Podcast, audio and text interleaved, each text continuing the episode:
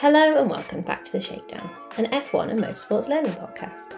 My name is Ellie, and along with Moni and Hannah, we are learning about F1 and many other motorsport series too. In this episode, we're chatting about some of the F1 news this week before we tackle everything you need to know about a sprint weekend. We talk pros and cons and even discuss some crazy ideas of how they could change sprint weekends going forward. As always, if you want to get in touch or if you have suggestions of things you want to know about, you can find us on Instagram at PrettyGirlF1 Club and on Twitter at PGF1C, or you can follow us on TikTok at PGF1C. But for now, enjoy! Hello, everybody. Hello. Hello.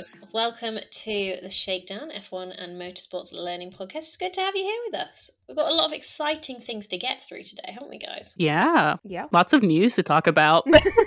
We're going to try and sound enthusiastic. Yeah, we've got a lot. There's been a lot going on in the F1 space this week. It's good. So you may have seen, if you've been, you know, anywhere, that there's been a. oh, uh, It's not a hostile takeover, but there's been a, a dramatic takeover. People buying out 24% of Alpine F1 team. Moni, tell us a little bit about it. Who is involved? okay, I did not know it was 24%, so figure that out. Learn something new right now. So, for my understanding, the, the people that bought into Alpine are the group of, well, the ones that I know of are Rob McElhenney and Ryan Reynolds with what they bought into with Wrexham. And along, talk, along with that, Michael B. Jordan and like the, friend, the Fenway Sports Group, who are also owners of like Liverpool FC, obviously Boston Red Sox are the two that I know that teams they have stakes in, and that's about it. So that is my understanding of it. I could be leaving out names, but of names are big that I know those are them. Our listeners might know them from Welcome to Wrexham. Rob Mackle, Mackle, Yeah, Rob McElhenney. McElhenney. So sorry if I butcher that.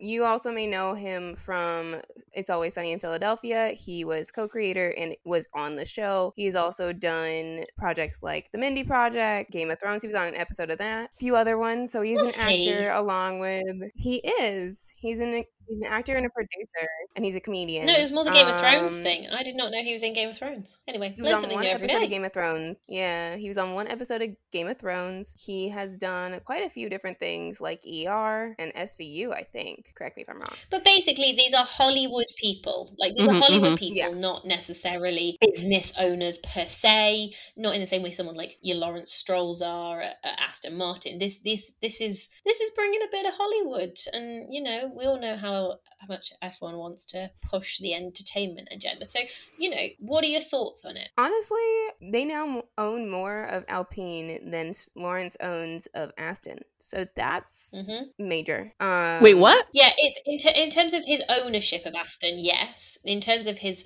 involvement in Hold leading over the them, Formula no. One team, they're two different teams. They're Oh, doing okay, two okay. different things that people do have to remember. But yes, I think his stake in Aston Martin is twenty percent, or maybe a little bit lower. So yeah, this Yes, this it is consortium, 20%. um, yeah, this consortium technically own more than him of the team. But you know, they've got they've they've had a pretty good rap, I guess, from Wrexham, from like the TV show and sort of where the, the team are at and how they've invested into more than just the men's football team. So it feels like potentially quite a positive move. There will be naysayers, there will be people who don't agree. But Alpine seem to really mm. welcome it as, as quite a positive thing. There's been some interviews with Laurent Rossi, who is the CEO of Alpine this week. And I think he really sees it as a positive thing. I think Alpine have been surprised by how well Aston Martin have done this year, sort of going from like seventh on the grid to top two, or definitely top three. And so I think it's an interesting choice of team, actually, for it to be Alpine. What do you guys reckon? So I actually had this conversation this morning with my mom when she asked me about it, and I wasn't I wasn't necessarily optimistic about the addition. I'm, you know, thrilled for them that they're getting this money. However, and maybe I should have thought about it this way beforehand. They didn't know much about football, soccer for our American listeners when they bought Wrexham. So my point of view was what do they know about racing? Okay. That being said, they did great things for Wrexham, clearly. You know, it's now part of a professional league if it wasn't beforehand. You know, they've done That a lot correct. for it. They were the lowest Yeah. professional uh, league in Eu- in England before, like before it went to basically not being able to be called like professional league. So they were the lowest tier you can be to get a game paid. And then they moved to the tier above it, which is technically the lowest of like the EPL series. So they're up in that one now. But continue. EFL for our English listeners, but yes. See, I don't know much about I don't know much about football and like yeah, that's the sport that I don't know a lot about is is uh European football. And I will happily admit that and you guys can teach me about that some other day. But my perspective on the question this morning was well what did they know about racing? And i guess if they're going to perform the way they did with wrexham it doesn't really matter how much they know about racing. But also not to knock alpine if they it's great that they now have more money but what are they going to do with that money? Which is a fair question to ask. It's like you're gonna because it just it doesn't seem like they're making they're making smart decisions but they're not the smart to risk ratio isn't enough and I don't think that they're going to do that any more so now than they were before. No, I That's think my... it's a really valid point. I think it'll be uh, really interesting to see how it affects a very much midfield, consistently midfield team like Alpine. Laurent Rossi has, has said that sort of by 2024, 25, they want to be competing for podiums frequently, consistently. But I do think they've been shocked by Aston Martin's dominance this year. So I, I think it'll be interesting to see how things pan out, how the money does make a like make a difference. Because I think with all of this included, then Alpine's now valued at just under a billion pounds. I think that was the amount I read. Mm. So you know it does make a difference. So I think yeah, I think time will tell. The the reality also is it's great that these people want to invest their money, but sometimes they can spread themselves too thin. Like part of I think what was so successful about Wrexham is that they were all in on it. Like they were there, they and they they turned up consistently to the games and things like that. And you know, F1's a different sport. F1's a different kind of thing. It may be that they are more of financial backing than a personal backing. Um, or like physical presence. Time will tell, but I do think it's interesting how much attention F1 is still continuing to garner because I think there was a part where some people thought maybe it peaked a little bit, and something like this would appear to be a, a much more long term investment. And so I think it'll be interesting to see how it all pans out. Yeah, the reactions I've seen are like a mix of it, like good and bad. One, I'm annoyed that for every picture I see, it's just Ryan Reynolds, but that's a personal thing. of me it's like it's not just him investing in it it's like a group of it. From my understanding yes at least when it comes to like liverpool fc it's like people have opinions of how the boston group runs them and influence and that's like a whole bigger thing of like epl money and like the recent owners that have bought into and the american owners but that's like a bigger debate that was not needed for f1 right now. But like when it comes to like specifically the group of like rob and ryan and what they did for Wrexham, it's like one of you can watch the show because I think it it does a great job explaining as to why they invested in owning in soccer club and specifically why they picked a team like Wrexham, where it's like if you're Hollywood people who are gonna invest your money in this, why did you pick a team in the lowest league possible for when it comes to football?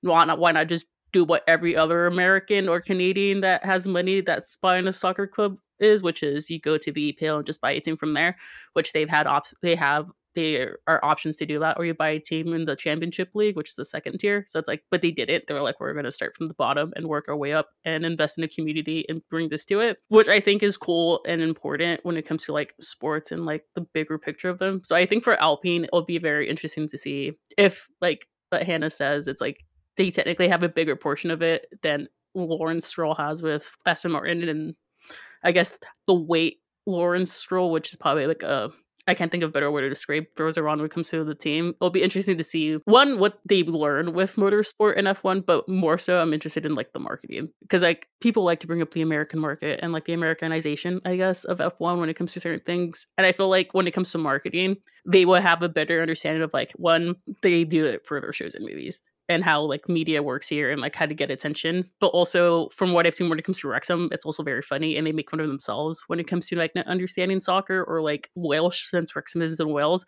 So I'm interested to see what comes out of it for sure. So two two points. Ellie mentioned that they're now Alpine is now worth just under about a billion pounds. Part of my, I guess, point of view this morning at 7 a.m. was it's like giving a child that's never had money to their name a thousand dollars and asking them to spend it on something. What do you think they're gonna spend it on, right? Cookies. So, and that's that's kind. I I understand that that's kind of a cruel comparison, but that's how it feels it right now until they can prove us otherwise. Second thing, Mon, you made a point about F1 peaking in its interest. Well, this is a way to not have it peak. This is brilliant from a marketing perspective because now it's not peaking, it's planing. Mm-hmm. And then it's going to spike again, and then maybe it'll plane. And the reason Ryan Reynolds has been the face of this whole thing is because he's the rec- recognizable figure. He is the Deadpool, and also he's Ryan Reynolds. I mean, come on. Yeah. Everybody loves him. Yeah, and I think it would be really interesting potentially in the future, um, and not to say mainly because not enough research, to look into some of the team backing and team sponsorship and who is involved in those teams because I think it does tell you quite a lot about sort of the markets that they aim for, that particularly some of the races that matter to them. I'm thinking of like some of the Saudi money invested in McLaren, I think it is, and how that was such a big deal because that was considered a home race because of a lot of their backing I th- maybe I've got I've quoted that slightly wrong, but yeah, I think it'd be an interesting one to, to look into in the future because I do think team sponsorship, team backing does affect the the future and the trajectory, I guess, of the teams. So speaking of futures of teams, we had some other very interesting news today out of the mouth of everybody's favorite oversharer, Helmut Marko, who has talked about uh, the future of AlphaTauri. Now, um, for those of you who don't know, AlphaTauri has long been considered the Red Bull junior team. They've been able to kind of swap drivers between them. There's very much been, you know, a sisterhood, shall we say? And and there's a few teams that have links with uh, one another. There's a there's a bit of a Mercedes Williams pipeline. There's a little bit of a Sauber, well, not Sauber anymore, Alfa Romeo Ferrari pipeline. There's there's there are links between certain teams, but the strongest one has always been um, Red Bull and AlphaTauri, and we don't know. We're not clear on any of the details yet, but we do know that from next year, AlphaTauri will have some slightly different sponsors, and they will also have a different name, which we are not privy to yet. We haven't been told that, and yeah, there's some changes afoot now. Some of this could play into things like cost cap because there's definitely been questions about whether or not Red Bull and AlphaTauri share much development. If you're looking at the performance of the cars, you wouldn't necessarily think so. But, you know, how far does it go between them being a sister team, junior team, whatever you want to call it? Um, and and the link. So it's definitely an interesting one to keep an eye on. So that will happen from 2024. And like I said, we expect, I think I th- we expect more details next week in terms of the name and stuff like that. But what are your thoughts on it? So it's important to point out that this is not going to be the first name change under the same management for this team. They started out as Toro Rosso and they were Toro Rosso until 2020. Maybe my dates are a little shaky. It all blends together if I'm honest. Um Yeah, because Alex was definitely at Toro Rosso. Hmm. yeah, Alex Toro Rosso, so that was 2019. Yeah, so that was so 2020 was last was the first year of AlphaTauri. AlphaTauri is Red Bull's clothing line. That's where we get the name. So they are the modern Benetton. What is Benetton? Benetton was was the team from the 90s that Michael Schumacher used to race for and Jos Verstappen used to race for.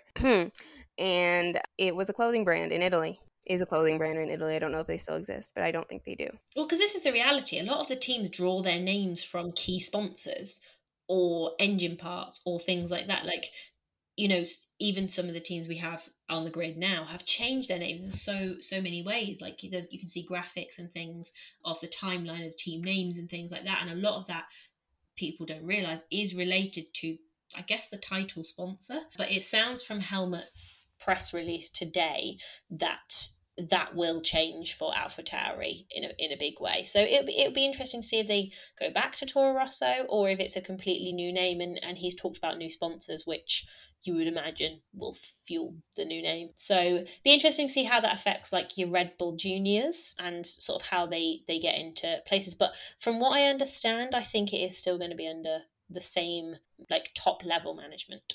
Yeah, I don't think they're selling anything. I don't think that they're, you know, getting rid of anybody major. I think they're they're just doing a what they did with Toro Rosso to AlphaTauri. They're just doing a, a refresh. Interesting. Yeah, I don't think it's anything. You should probably look at once it gets announced, Well, we'll like find out next week. Yeah, for next week or whenever we t- talk about like sponsorships and such, to see like the differences that were made in terms of like the ones they kept after the name change and how connected they still are to Red Bull. Because like from my understanding of it, it's like it being called like a junior team or like a sister team, it's basically just like it's Red Bull, but it's not. It's like the step above it. And I don't like I never really f- dove in and see how interconnected they are in terms of like development when it comes to the car or anything like that. But I the fact that drivers go up and down through them is very interesting to me because that's like the only team I see do that consistently. You know? Yeah, my perspective on that is that like they're the only team that can do that without looking well, they still kind of look bad for doing it. But they're the only ones that can do that and not completely make an enemy out of fans because they've booted a driver completely off the grid. Mm. I think contractually as well, they they have more room to do it because the Yeah. contracts will likely be under the same Red Bull group, so to speak, and so you're not breaching contract, and therefore you're not buying anybody out to kind of swap them around a little bit. It is, I think you're right, Mon. It's definitely the team you see most consistently, um, and as Hannah said, least offensively, although that's a matter of opinion being able to kind of juggle their drivers around. You see, sort of, you think back to sort of 2019 and the Pierre and Alex swap. That's probably your biggest example, and that did generate quite a lot of backlash. There's, you know, I don't want to talk about it too much because we've got nothing confirmed, but there are rumours of driver swaps this year, even, and they seem to be the team that I wouldn't say get away with it because I think people are, aren't happy about it and don't like it but they do seem to be the ones that have a lot more wiggle room in contracts to do it without getting penalized too heavily. They have they've already made the enemy. They went through six drivers in 6 months ish, right? A year. So, they've made the enemy. They don't really care anymore. Manas has just learned this. Yeah, we'll definitely cover that in not not in our conspiracy episode, but maybe our silly season episode that we're definitely gonna do because that is very, you know, it's a very important thing that happened in F1 and Red Bull history, um, whether people like it or not. It's it's important because it happened and now we're here and the survived is Checo for now, but we'll see. For now. In slightly happier news, we've got happy team news. This weekend Ooh. marks a big anniversary for one of our F1 teams. Our favorite F1 team. I, can we just call Williams the, Yay! the the team of the podcast? Because I feel like that's the vibe. It, It yeah. is. I mean, it is. Sorry, everybody else, but we are a Williams family. Williams is celebrating 800 Grand Prix. Eight hundred. Yay, Yay. well done, Williams. 800. 800. I'm trying to think if there's anything I've done 800 times. So technically, it's not this weekend. I think. I think I read something that said Imola made it, so it sets back one. But they're going to be celebrating it this Ah, weekend okay. and next weekend because, and there's actually Imola not happening, even though it's a tragedy, makes it even better because now the 800th Grand Prix is happening at home. It's also Obi at Silverstone. At home. Yay! Home. For them, I think that that worked out beautifully. It Yeah, was a tragedy, really and. I'm still my thoughts are still with those people. And but something kind of amazing came out of it. Defos. Love that. If I read correctly, if I didn't read correctly, please correct me. This is when I say uh chaos prediction. Logan and Alex to get a podium at Silverstone just because magic. I don't know if there's a magic at Silverstone, but magic. They're gonna put the upgrades finally on the second car. Logan gets the upgrades. Guys, we're a Williams supporting podcast. Hate, hate is gonna hate. We are no. We've got skin in the game, you know what I mean? Last year's Austrian Grand Prix was an interesting one, but Alex held on for a very long time until the very, very end, and he just got squeezed out of the points. I remember that. Poor Alec. Nikki didn't finish. Oh, Unfortunately. Nikki. I miss Nikki. He's alive. We got confirmation that he's alive this week. That's another piece of news. He was in Edinburgh. He was in the UK. Mm. Was he at Glastonbury? Was he watching Elton? It looked like it from Well- the photo, but I don't think so. He went to see Elton something in Edinburgh. oh, you know what? Go off, Nikki Latifi. Live your best life, Goat Tifi. You know? Yeah, what a legend. The other exciting thing that is happening this weekend is Formula One are piloting a new low carbon energy solution at this year's Austrian Grand Prix. So, the idea for F1, if you've not seen some of the, the posters, is to be net zero by 2030, which obviously is like seven years away, got a long time. Part of it feeds into some of the regulation changes that happen in 2026 with the engines. But this year they are delivering, or they're hoping to deliver, a 90% carbon reduction for the paddock, the pit lane, and the F1 broadcast area in comparison to the Austrian Grand Prix last year. So they are basically exploring sustainable solutions to like power sources and things like that. So they're going to use a low carbon system to power things like the garages, the motorhomes, like all the people involved, pit wall timings, technical centres, basically everywhere that like the, the broadcasts and stuff like that are housed. So the plan is to use hydro treated vegetable oil biofuel and 600 meters squared of solar panels on the inner field of the last corner on the Red Bull Ring, which will provide sort of energy to fuel and run the event basically, which is really, really cool. It's really exciting. It's a pilot, so you know how it is anything could go wrong, but also anything could go right. And hopefully it is the latter. Obviously, love to see uh, a solution that reduces carbon emissions, like could be 90% or even higher, but also making it easier and more reliable because you don't need teams to provide things like their own generators that like it should all be provided by something like solar panels and the biofuel. So, yeah, it's definitely a trial. Hopefully, we'll hear a little bit of a report afterwards on how it's gone, which, if we can, we will update you on next week. But, you know, it's a step towards the net zero solution, which is very, very exciting. Hopefully, it works out. I wanted it to work so bad. It'll be great for for the sport if it does. Um, we'll see if it does. It's a very there's been a lot of talk about using you said vegetable fuel, hmm right? Biofuel, yeah. So you know, veg- vegetable biofuel. So like, and even in like for years, it's been a conversation. So ho- this is going to be the first major test of that, you know, concept in this scale. And if this goes well, that's major. Okay. Yeah, and if you want to check out some of the other stuff that, that F1 have done this year, you can check it out on their website. They've got a list of all of the other sustainable innovations and things like that that they've done this year. There was some stuff they did at the Spanish Grand Prix in terms of like battery powered solutions. There's some stuff about the biofuels. So, you know, they are trying. I think because Seb, didn't Seb drive a old car f- that was done with biofuel at Silverstone last year? It was. So, you know, possible. I want to say it was. Oh no, I don't remember which car it was. Mm. It was a famous car. There was, there were oh yeah, like without that being a dramatic thing to say, it was one that he'd bought at an auction and owned. I think it was an old Aston Martin. I want to say it The belonged. P was it the P green? Yeah, it belonged to. Uh, it was a championship car. I know that. It was I think was it one of Nigel Mansell's? I think so. I think you're right. Well done, brain. I think you're right. Um, so yeah, you know, there's there, he managed to get that one to run on biofuel. Very exciting changes, and hopefully something that can continue to be explored and continue to see success in for a long time to come. So that you know we can stay on this planet watching the cars go zoom zoom in funny circles for even longer. Yeah. Also, we get this weekend we get a sprint race. Dun dun dun. Love him or hate him, it's happening. So, what we thought we'd do today is we are going to explain a little bit about the history of sprint races. We're going to talk about sprint races in 2023.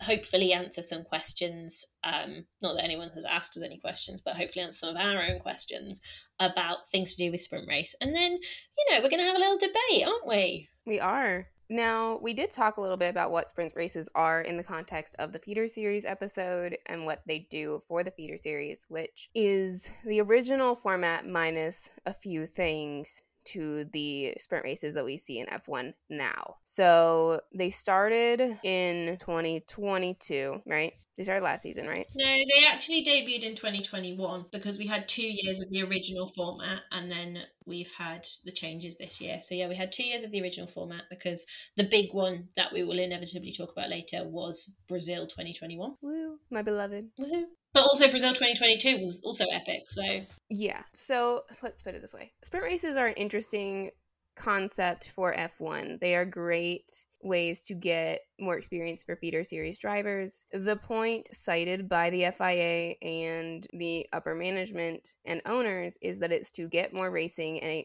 experience into the weekend. More more bang for your buck if you will. yeah, I think the idea was to kind of offer every day of the Grand Prix to have significant action. So if you're buying a ticket, you get significant action on the Friday and the Saturday and the Sunday, rather than it being more about the Sunday too much and then there's that little bit of quality on the Saturday. But they wanted to basically make it so that like you say, people are getting more bang for their buck by seeing something important every single day. Yeah, I'm trying to stay away from like opinion based stuff for this little discussion before our debate. But for this year, like Ellie mentioned, they do change the format for the sprint weekend. It used to be that Friday you had one pre practice session, then you had qualifying as you know it Q1, Q2, Q3, as we know it, as we discussed in the first couple of episodes. And then Saturday, you have a practice session in the morning and the sprint race in the afternoon, and it was a third of the distance, right? So it was 100 kilometers of the race distance. Then that would set the grid for Sunday. However, you finished in the sprint race was how was how you would line up on Sunday. So say you DNF on Saturday, you line up either in the pit lane or at the end on Sunday, I think. I don't think Fernando finished last year and he ended up starting from the pit lane.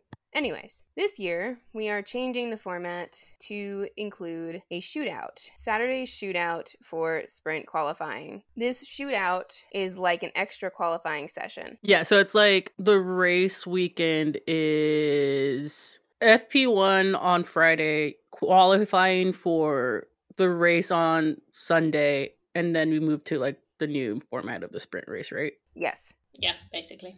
So you've got like Friday morning, you've got your 60 minute free practice, fine. That looks relatively normal. And then, like you say, Friday afternoon qualifying. So so people see something exciting on a Friday afternoon. And like you say, that starting grid for the Sunday doesn't affect anything else. And then your Saturday basically is almost like a standalone event of the sprint race because you've got both the sprint shootout and then the sprint race itself. Yes. I wanted to go over like how it runs first because there are some intricacies to it as opposed to like what we're used to, which is qualifying setting the sprint race Okay. and the sprint race setting the race. So the setup from what Ellie, you can correct me if I'm wrong when it comes to the shootout. So it's like the sprint shootout, it's like Q1, Q2, Q3, and it's like the first one is 12 minutes, 10 minutes for the second one, and 8 minutes for the third, right?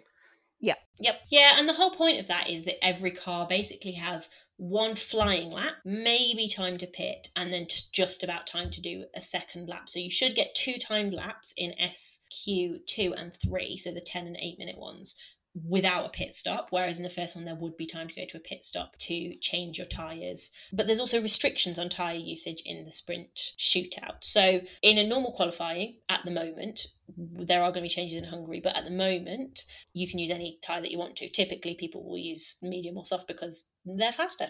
But in the sprint shootout, there's certain tyres are mandatory. So you've got medium in SQ1, medium in SQ2, and then a switch to softs in SQ3, which plays a really, really interesting, plays into to strategy quite a lot, plays in some really interesting factors, which we saw in Baku with Lando getting into SQ3 but not having a pair of soft tyres, so not being able to set a time in SQ3. So, you know, he starts 10th, but he doesn't actually get to run in it because he didn't have any soft tyres left. Yeah, which is interesting just because of it's very that's one of the big differences from the like the old sprint format because you could just use whatever tires you wanted, right? Yeah, pretty much. You could use whatever you wanted and pretty much just it was a free for all. That's when the tires requirement stopped being a thing. And now it is a thing again. Hmm. So we'll see kind of I don't know I don't know if the shootout has grown on me. It kind of feels like an extra thing right now that you don't necessarily need because it feels like two separate events, if that makes sense. Like for going like going back to feeder series, at least for feeder series, they they flip the they flip the top 10. So something happens, something makes it interesting. It's not just a They do reverse grid, don't they? they do. They do a top 10 reverse grid. I feel like that would make it more interesting if we did that for this. How about we save that point for later? I'm moderating, so Yeah, and there's a lot of ways that we could make it more interesting. There's loads of ways to, to, to change it, yeah. But for now, let's focus on sort of the details. So is the point system still the same from the old format, which is like one through eight? Get points for finishing Yeah. the top eight of the sprint race. yeah. Yeah, basically. So obviously there's six sprint race weekends this year rather than three that we've had in the last two years. So in theory, the points could affect things quite a lot more. Like obviously the championship this year seems to be a little bit a little bit less competitive in certain areas. But obviously if there's six weekends, particularly between your Ferraris, Mercedes, Aston Martins, there could it, these these points could actually make quite a big difference to those teams, particularly in terms of like team points for the constructors championship and stuff like that. So yeah, one of the things I wanted to talk about in terms of the sprint races was around grid penalties. So, are you guys aware of how grid penalties are applied during a sprint weekend? No, I am not. Hannah, do you know? I'm familiar. I'm probably going to mess up a few things because it's been since Brazil that I actually got to watch a, you know, race all the way through or a sprint weekend all the way through. But for grid penalties that you require, you acquire during qualifying, they affect Sunday now. Grid penalties you acquire during the sprint race. I think they also affect Sunday, but if it's a SQ penalty, that affects the sprint race only and not Sunday. Yeah, basically that's almost perfect. The only other thing I'd add would be offences in like the Friday practice session are saved for the Sunday. So Friday offences affect Sunday. Saturday morning, like you say, shootout affects sprint, sprint affects Sunday. Interestingly, breaches of Parc Fermé result in pit lane starts for both races. So one of the, the, the big things that uh, came up a lot in Baku was the treatment of Parc Fermé across a sprint weekend. So basically, from the beginning of qualifying, or from, well, from the end of qualifying on Friday afternoon, the teams are under Parc Fermé rules. Now, we've covered this in previous episodes, but essentially that means they cannot make changes to the car other than like little flaps or whatever without incurring pit lane starts, penalties, and things like that. So, power unit limits only apply to, to Sunday races unless changing those uh, like represents a Parc Fermé breach. But this was a big thing in Baku because what it means is if you don't get the setup right on a Friday, you're kind of screwed for the whole weekend. We saw it with the Ferraris, they kind of set some stuff up and it, it wasn't quite right, but they're not allowed to change it between the sprint race and the race itself because they're under Parc Fermé rules. So that's where some teams have chosen to incur penalties. I think in Baku, Nico Hulkenberg and Esteban Ocon both started from the pit lane because they were like, we know that on Saturday we got something wrong. Therefore, on Sunday, we got to change it because otherwise we're just going to have a terrible race. And hilariously, they're the two that went almost the entire race on the hard tyres. And then we had that incident with Esteban's uh, pit stop right at the end of the Baku race where he nearly crashed. It was one of our first episodes that we talked about. And some of that was related to the fact that they'd had the car in this setup since Friday afternoon and not been able to change it. So, you know, the sprint doesn't have to have pit stops, the sprint doesn't have to have changes, but obviously any changes that they make in the race, like provided they don't breach Parc Fermé rules, it's a bit of a it can you can get a bit stuck because if you set your car up right, well then great, you've got two races to show that off. But if you do set your car up wrong, it can be a little bit problematic, you know? The other thing about it that I will say about the sprint, and this is similar to the feeder series, like the pit stops aren't mandatory. You don't have to change your tyres unless you get damage or there's rain.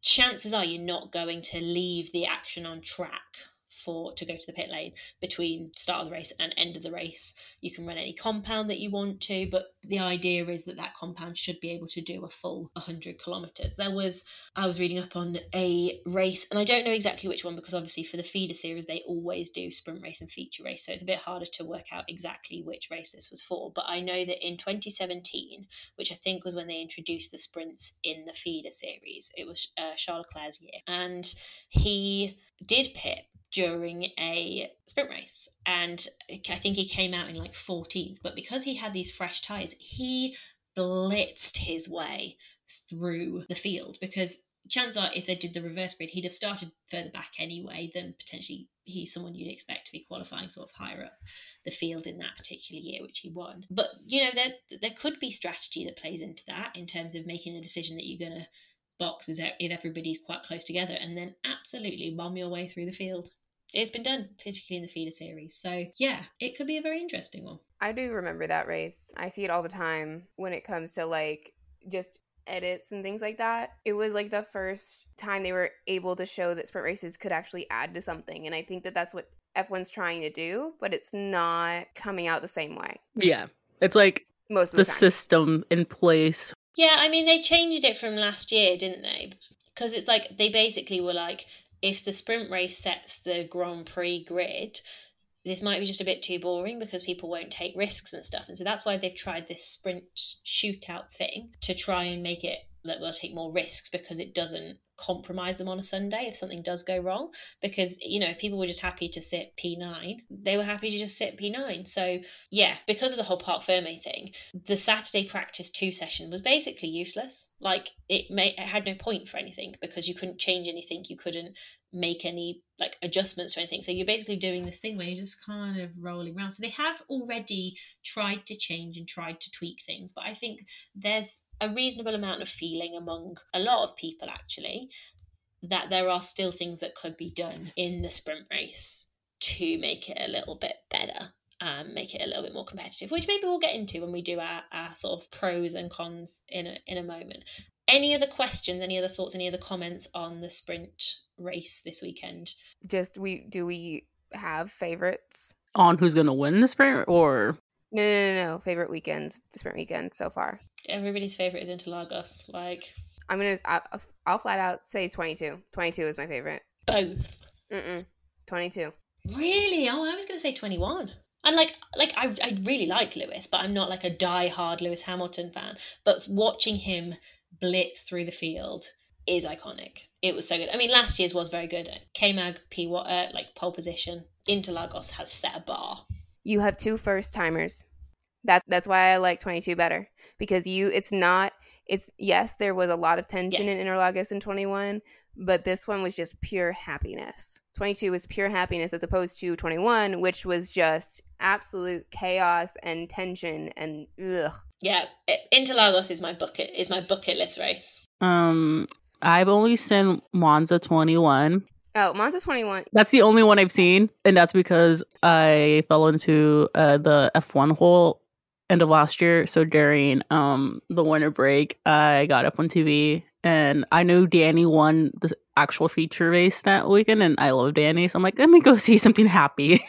so I watched the sprint race and the race on. So I'm like, that one is the only one I've seen, so I can't say it's my full t- favorite because I haven't seen any of the Brazils, and I'm not saying you guys are hyping them up, but now I want to go watch them. So I think I figured out what I'm doing the rest of the weekend, other than watching all of the races happening this weekend and WWE. So It's going to be a jam packed weekend. Yeah, because this weekend we get feeder series too. I'm ready for it. If anyone saw my Instagram post on my F1 Instagram, So let's get into our little debate. So there has been a lot of discourse about sprint weekends for F1 and what they do or don't do, who's fans of it, who's not fans of it. So we're going to have our own little friendly debate. I'm excited to get into it. Hannah, how are we doing this? Remind me who is for and who is against sprint races. For sprint racings, Ellie's against. So let's start with Mon and let's talk about the positives of sprint races. Let's let's do it one at a time. So pick your most important, strongest point that you can think of and start there. Ellie's ready. She just cracked her knuckles. I'm probably gonna get beaten down by Ellie, but we'll try. So my biggest one is that I don't know how well it will work with the new system of sprint of like the sprint shootout, but my biggest one is that it allows for other racers that isn't the other teams that aren't like our Mercedes, our Ferraris, our Red Bulls to compete for points and get points that you may not get during a typical Sunday, especially this season where you feel like you can predict like the top six when it comes to a race. So that's my biggest one. It allows for midfield teams and like the bottom teams to compete for points. Ellie, you have a response? I hear your point. Uh, yeah, I hear your point. However, I would say the actual opposite. in that, I would say, like, I think it was an interview with, I want to say Alex Albon in Baku, who basically was like, this has no relevance for me. This is not relevant to my racing. It's like, it's not important for lower or midfield teams because actually the top eight places are locked up. At least sometimes you see places nine and 10 in an actual race. But actually, in a sprint race, your top eight places are taken up by year two Red Bulls, year two Mercedes, year two Aston Martins, and year two Ferraris. So actually, for me, for me, it actually seems to limit the options. Like if we did like a reverse grid or if the points went further down, I do understand that it could be a really valuable occasion for these smaller teams to get some really incredibly valuable points. I just, in the way that it's set up with just the top eight and no reversing or changing up of the grid, I think it's just extra points for the leaders and they don't need the extra points. It's the little babies that need the extra points you know? the sprint race doesn't no longer impact qualifying like it did in the previous years. So yeah. But other my other big point is the strategy especially with the tire related to uh the shootout. Um i'm really trying to shoehorn these in right now because ellie's gonna be the master debater. But uh the the strategies needed i guess now especially since you do need mediums for the shootout one and two and then the softs for three and that plays a role in how you I guess we'll start as we saw with Lando and Shootout Three in Baku. So like it adds something else to pay attention to, I guess, when it comes to one trying to qualify for the sprint race and then actual sprint race in terms of tire management. So what you're trying to say, Mon, is that it's supposed to help the way the old format was helping that um the back markers. Yes. This new format may or may not yes. help, is what you're saying. That's exactly what I'm saying. And then with the new format, it adds a whole new element of tire strategy. Just because, as we saw with Lando and Baku, like if you don't have softs because you use them for qualifying for the race on Sunday, then you t- then you can't then you can't actually drive in SQ3 because of the soft tires or the lack of therefore. So therefore, you are not going to start a possibly higher position for the race, the sprint race. Ellie, counter argument to that point. I, I take your point in terms of how it affects qualifying. I think there are some interesting calls that you then do have to make. Obviously, Baku particularly was quite a, a, hot climate, and the, the softs didn't seem to do all that well, and actually the hards and mediums seem to to do long. So it will be interesting to see in an Austrian climate. I think it's arguably going to be wet this weekend, at least in parts. So that again could affect things. But I would probably also argue the opposite in terms of strategy. Like there are no pit stops. Therefore, tires and strategy kind of become a little bit irrelevant. So basically, you like unless there are really good opportunities for overtaking in theory if everybody starts on a same or very similar tire in a certain order they're just going to follow one another around because there's no undertaking there's no over there's no undercutting sorry there's no overcutting. There's none of that that plays in unless it is a wet race unless people happen to box. But for for me i don't feel like we see as much wheel to wheel racing anyway but i feel like this could just one be just there's the opportunity for it to just be one big fat DRS train. and I think that's quite unfortunate. I do I do I don't hate the the forced tire choices in the qualifying and like we've said interested to see how that will play out in somewhere like hungary but for me because there's no pit stops or anything like that it takes so much strategy out of it like honestly what are the strategists going to do like unless it's wet there's no real strategy involved. You just kind of sit there, follow them around. Uh, basically, that's where my list ends. Just because I don't know how this setup goes. I'm basically team chaos of uh, let's make sprint weekends as chaotic as we can be. I literally the top bullet point for my notes is just chaos, team chaos, which basically means I would prefer that one sprint races actually impact qualifying for the race on Sunday. So like how the format was. But on top of that, let's throw in a reverse grid. Let's make it like kind of like F2, where it's a reverse grid of like the top 10 or top eight. Like pick a number that you feel like is going to make it more interesting where like Ellie says, like right now the way it is, I'm not going to deny like you can easily predict the top eight just based off how watching the season has been.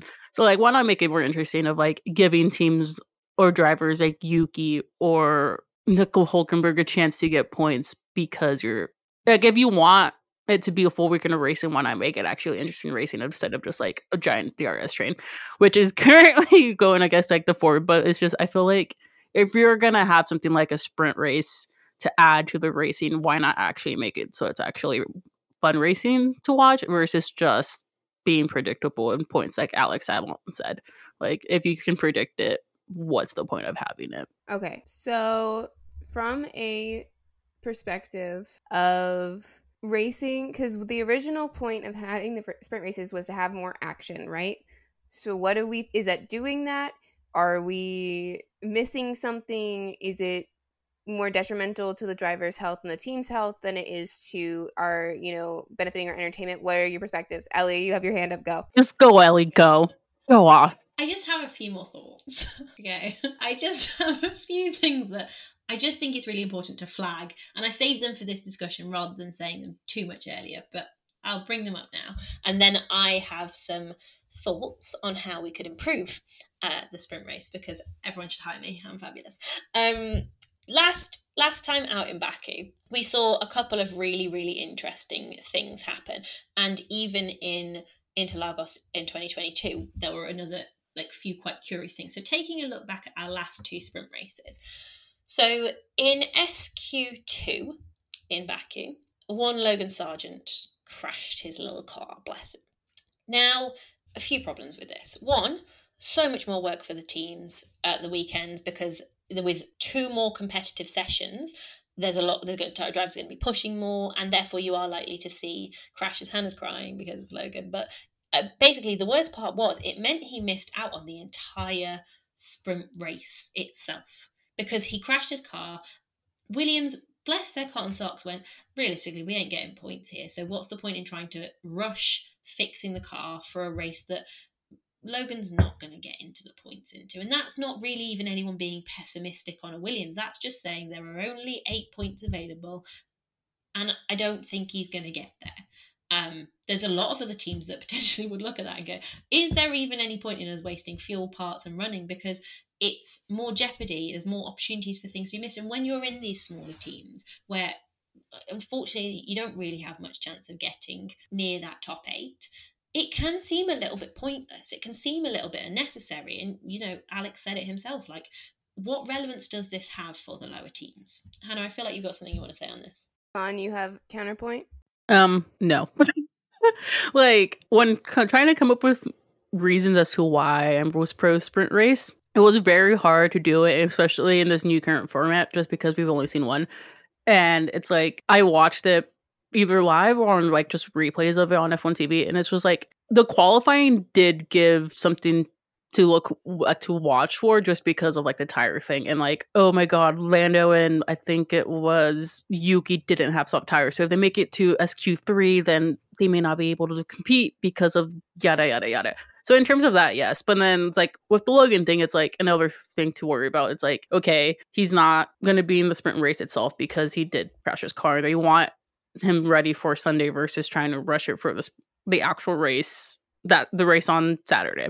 So it's like it adds the parts, it adds to like these things. So it's like there are definitely benefits or like entertainment value that you can get from a sprint race, which we see in the feeder series, but I don't think F1 itself has figured out a way that works with how it's set up in the current system, uh, or however you want to look at it. It's like I personally don't think it's doing what what they are intending to do in terms of like making it entertaining racing throughout all days, if that makes sense. I mean, that's where we got the iconic George and Max crash. We did get that in uh, in the sprint race in Baku. That was entertaining one of the things I find most interesting, right, about the sprint race is where it sits in the annals of history, shall we say. So you look at George last year in Interlagos, obviously won his first race in Interlagos, but he actually won two races that weekend. Yet if you look at his statistics, he's only ever won one, one race. It's a bit of this weird middle ground of going,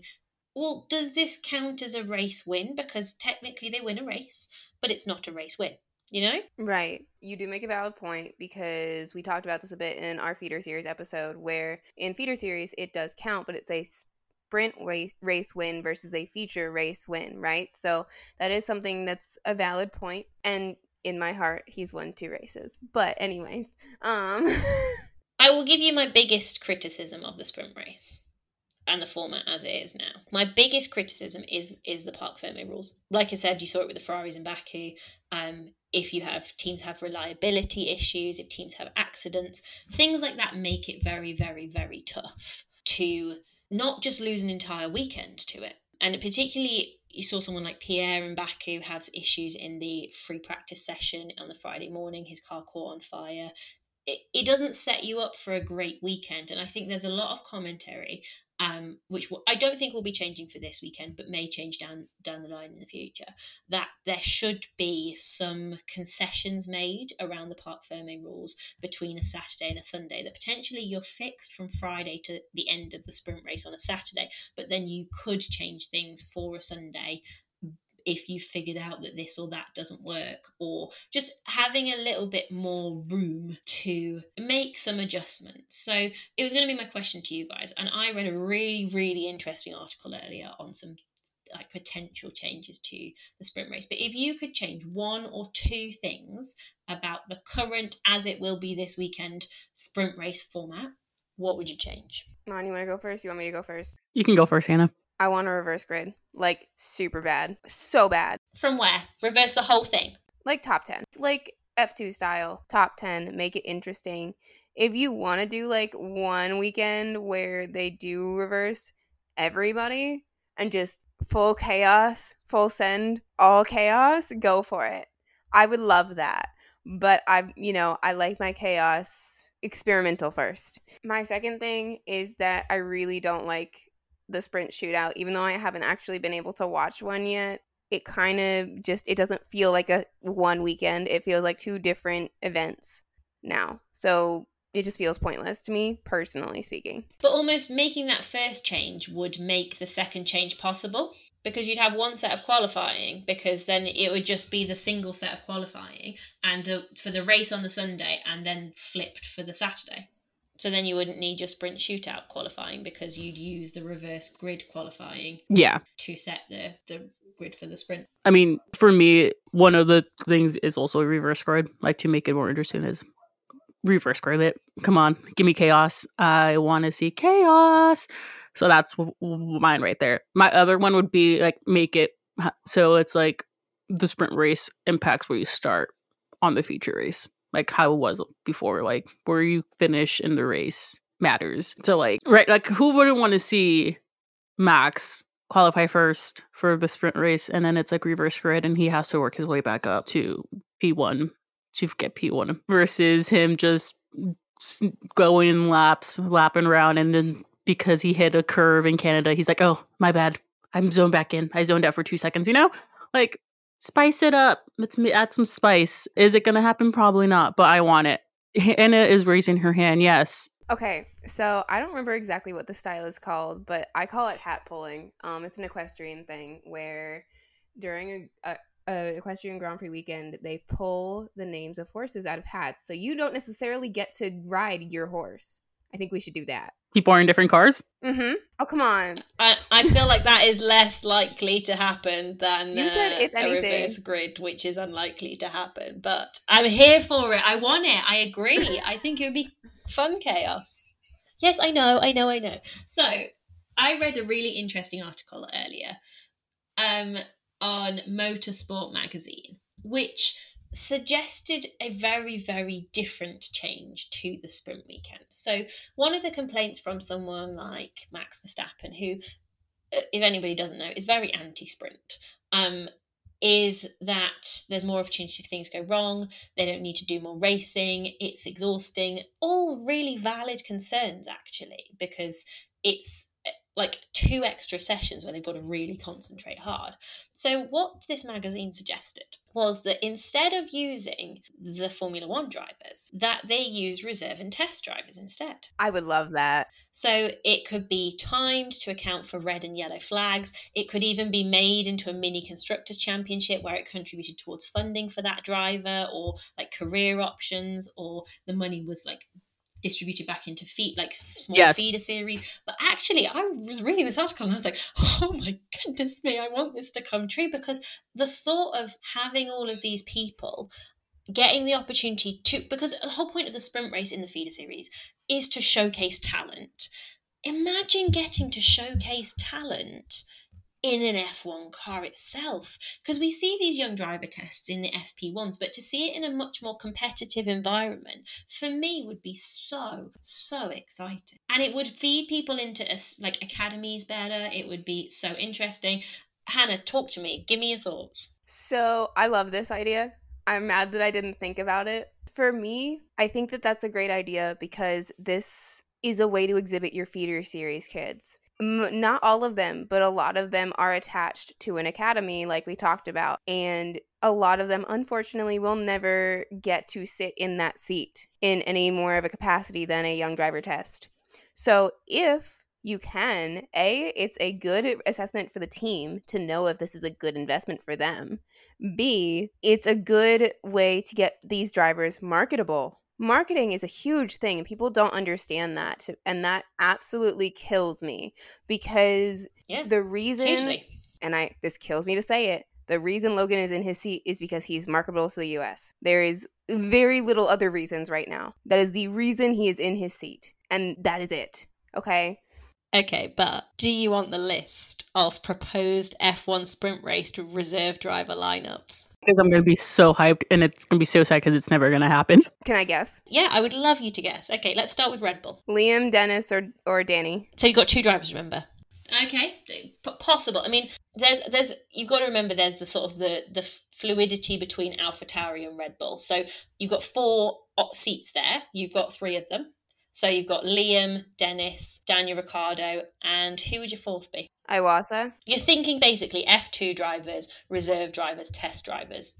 No, it's not Iwasa. So it would be Jack. It'd be Jack Crawford, wouldn't it? It could be. It, could, it arguably could be, but that's on, on the list. No, actually, Zane Maloney. Really? That was that was the guess that I had, but I was like, no, he's too new to the academy. Yeah, this is just this person's opinion. Like, this isn't like obviously set in stone, but hypothetically, if you were to have to have two drivers in at a time, obviously you've not got the same restraints as you would in like the young driver tests where they could do multiple things and multiple times. You've got to have two at the same time. So that's your four Red Bull Alpha Tauri ones.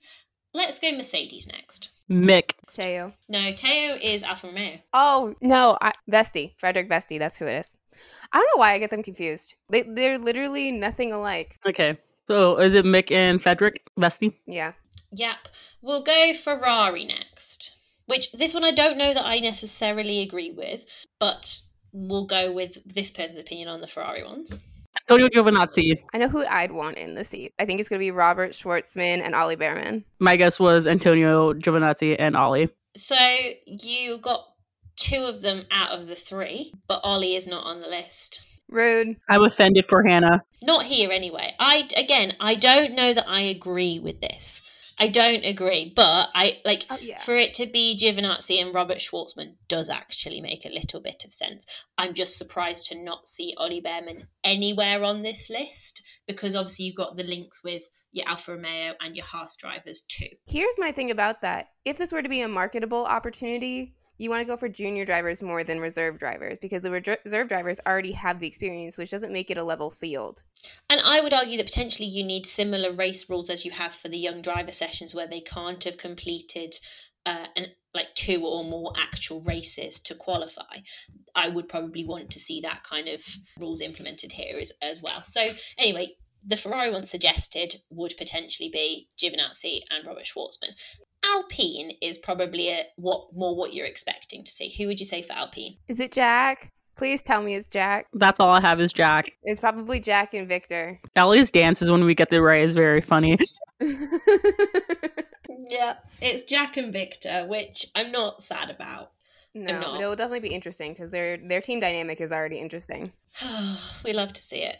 McLaren then. Pato and Palou. I said Pato really white right there. Pato and Palou. Yeah, I, I yeah they don't really have junior drivers. Yeah, spot on, man. So Alex Palou is their reserve driver, and they're the two that did their FP1 sessions uh, last year. So yeah, you'd expect to see someone like that in that kind of thing. Alfa Romeo, we've already said Théo Pourchaire. I very much disagree with this next one, but who else would you be putting in an Alfa Romeo seat? No idea. Oh, I'm trying to think of all the the Ferrari Academy drivers, but they're really. Oh, is it Arthur? It's Arthur. Yeah. I don't disagree with it because I dislike Arthur. Actually, I adore Arthur. I think he's fantastic. However, I wouldn't put him above Ollie, except for on age. Like, obviously, he's a bit older, but in terms of performance, particularly this season, both him and Ollie are rookies this year in F2. I would say, performance wise, you'd probably be more likely to back Ollie. So, uh, nothing against Arthur. I do think he's adorable. But I, yeah, I, I, and like I say, this isn't like this isn't obviously an accurate list. This is just someone's opinion. But my gut would probably be not putting Arthur in there That's fair. just just yet. Okay, Aston Martin. Felipe. Felipe. That's all I got. I just got Felipe. Felipe and Jess Hawkins. I think that would be a better choice to have because you know even with the Alpine seat, I potentially be putting um someone like Abby Pulling in there. But no, this is a very male, well, not entirely male dominated, but largely male dominated list and lineup. So in here we have the Aston Martin reserve driver who is Stoffel Vandoorne. Oh yeah, but he again, that's another one that's not a junior driver. He doesn't qualify if you were to set in place rules of like the FP1 session. Yeah, but I do understand that this is one of the rare opportunities that these reserve drivers who have been demoted from F1 could have to get back in the car and prove how good they could be. So I go both ways on it. I do understand that it's I, I'm I'm more at the FP1 young driver rules, but you look at someone like a Daniel or a Mick, this could be their only chance to showcase that they could be good. Yeah, that's fair. For me, it's like putting Red Bull Seb in a pack of Pee-wees. rookies and letting him eat them alive. like I say, I don't necessarily agree that this should be it, but it's just interesting, isn't it? It's interesting to hypothesize. So let's run through the last two quickly. So Haas and Williams. Let's do Haas first. Haas is another Ferrari pipeline, though. It's going to be Pietro Fittipaldi, though. And then Williams is, they only have a bunch of F3 drivers. And Williams, I'll put Jamie Chadwick in there. Yeah. They have they have a bunch of F3 drivers and Jamie Chadwick. So it, you get to pick between one of the three FP dri- four four F3 drivers and then Jamie. Yeah, so Jamie is on the list. That's a good She's choice. a solo female a good on the list. And Zach O'Sullivan. I didn't think it was a bad choice. The other one for Haas is Alessandro Pierguidi, who, if I'm not mistaken, was one of the Ferrari drivers in Le Mans. Yes. I think so. So that's what's suggested here. Like I say, this is not an exhaustive list. It was just I read it and I was like, gosh, this could be so interesting, couldn't it? Like like I say, either getting the opportunity for these young drivers to showcase how well they could do in an F1 car, or for some of these reserve and demoted drivers to get the chance to kind of have a big push again, which I think I think both have their merits.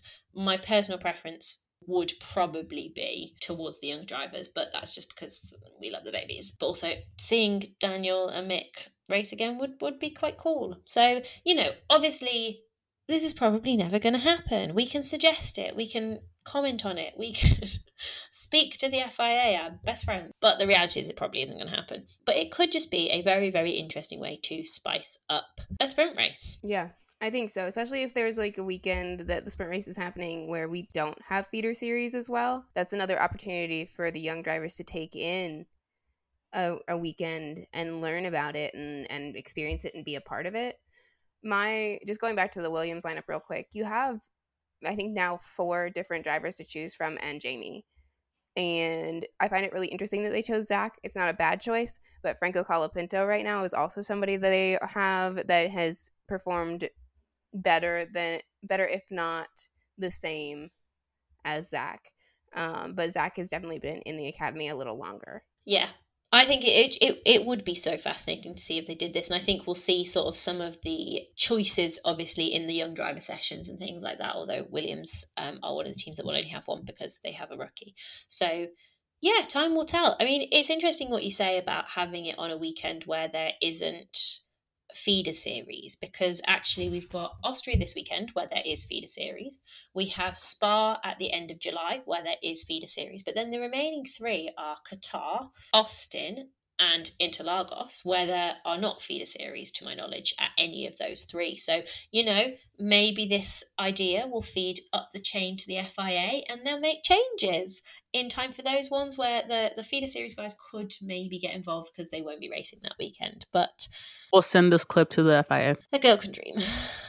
Well, I think that's most of what we've got time for. Anybody got any last comments, thoughts, opinions on a sprint weekend? Iris, this is a great idea, and we just buffed it up even more. Give us a job. That's it. Okay. All right. Well, thank you for being around. Thank you for listening to our chaos. Thank you for enjoying and joining in our debate. And we'll see you all soon on the other side of the sprint weekend. Bye, everybody. Bye. Thank you so much for listening. If you've got any questions on anything we discussed today, or there are topics you'd love to learn about with us in the future, then we would love to hear from you. You can get in touch on Instagram at PrettyGirlF1 Club and on Twitter at PGF1C, or follow us on TikTok at PGF1C. See you soon!